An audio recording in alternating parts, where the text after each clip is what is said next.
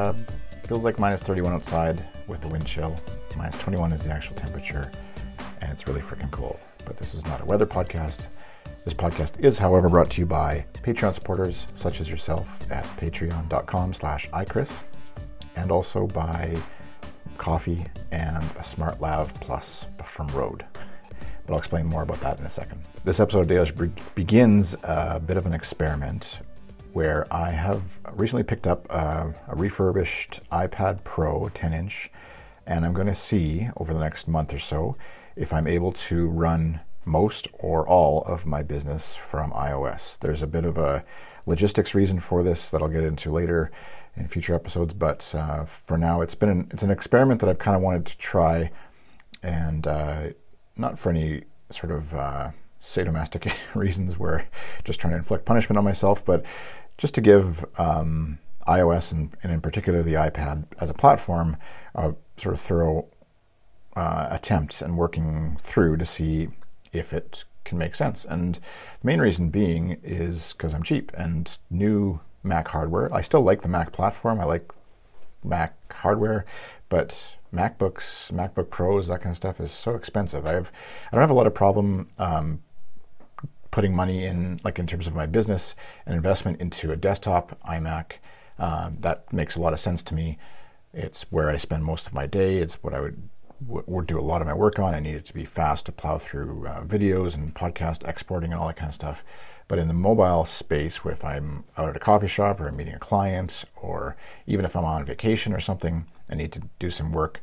Um, I want to be able to take something with me, but I don't want to have to spend two thousand dollars plus for for a Mac laptop. It's especially bad right now, I think, with currency exchange rates with the U.S. Maybe there's some Bitcoin to be blamed in there as well, and uh, and so I thought I saw some iPad Pros on in the refurb side that were basically what I was looking at um, at retail price, but like $150 cheaper.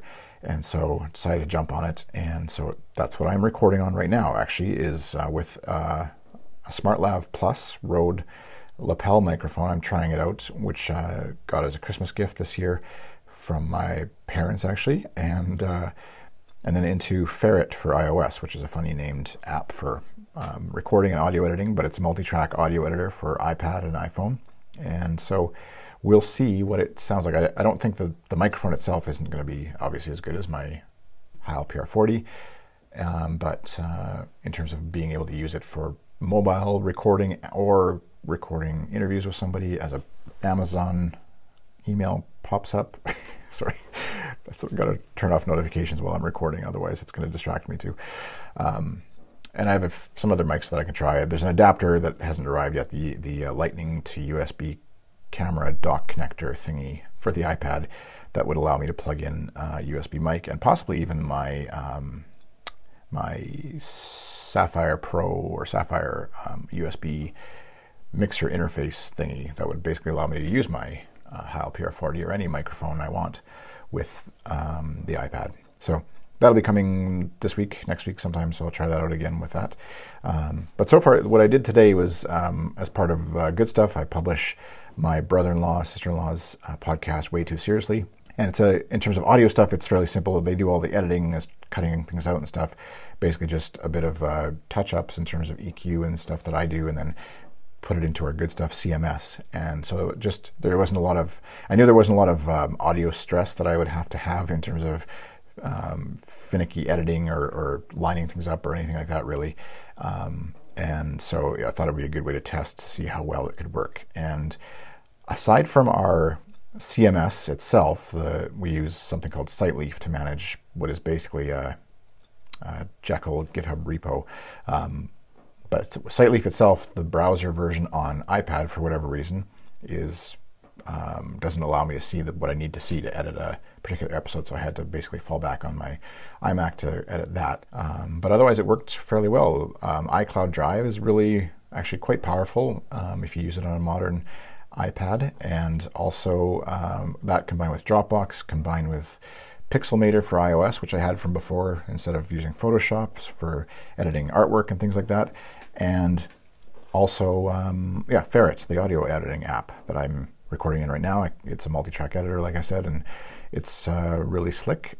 so far. Um, there's a the I ordered one of the Apple Pencils, which will help with sort of fine tuning any edits and things like that that I might want to do if, while I'm recording or editing um, on the iPad because it is like I don't know maybe I just have fat fingers. Well, I do have fat fingers, but it's also kind of finicky trying to like press in the right spot when you're wanting to you know that like a mouse or a touchpad or whatever.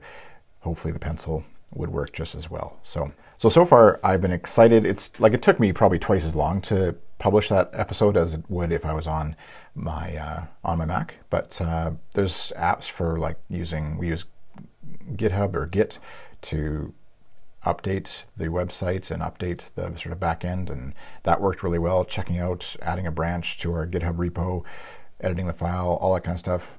Um, that worked just as well as it does on the on the Mac. And uh, what I didn't do that I would do next time too is if I was using the iPad solely is hook up my uh, a Bluetooth keyboard that I have next like an Apple or any Bluetooth keyboard um, for typing and stuff like that, which um, would make that part quicker as well. So because uh, then you can have copy paste commands pretty easily and um, and obviously typing letters into words to make sentences and paragraphs. Anyways, this begins our, my experiments with iPad, and uh, we'll see. I, I, I, fully, I'm kind of coming in with a fairly pessimistic attitude that it's gonna, not going to work and it's going to be too painful and I'll want to quit.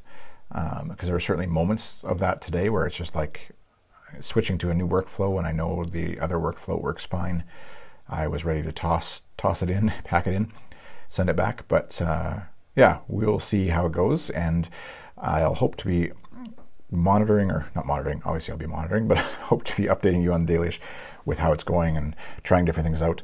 Um, and also, just want to make sure I mentioned because I've mentioned it everywhere else almost, but except for on here so far, is the Instagram course. One of the courses I've been talking about that I'm recording and putting together was finally I finally launched it yesterday, and so that link is in the show notes. But you can visit courses.chrisenns.com and can see it listed there and that'll allow you to you can pick it up and it's uh, over an hour just over an hour of uh, video that I'll be adding to and and as Instagram updates and changes but um, yeah it's basically sort of a Instagram 101 introduction to getting familiar with the app what the various interface where things are how it works it's not so much the business side of like how to use it in the marketing and things like that. That's another course I want to do is sort of have those separate. So there's sort of the intro to using Instagram as one course, and then and then sort of the business angle and marketing side would be a second course that i am hoping to put together that I can sell possibly to you know clients or whatever who who don't want to necessarily hire me to consult with them, but would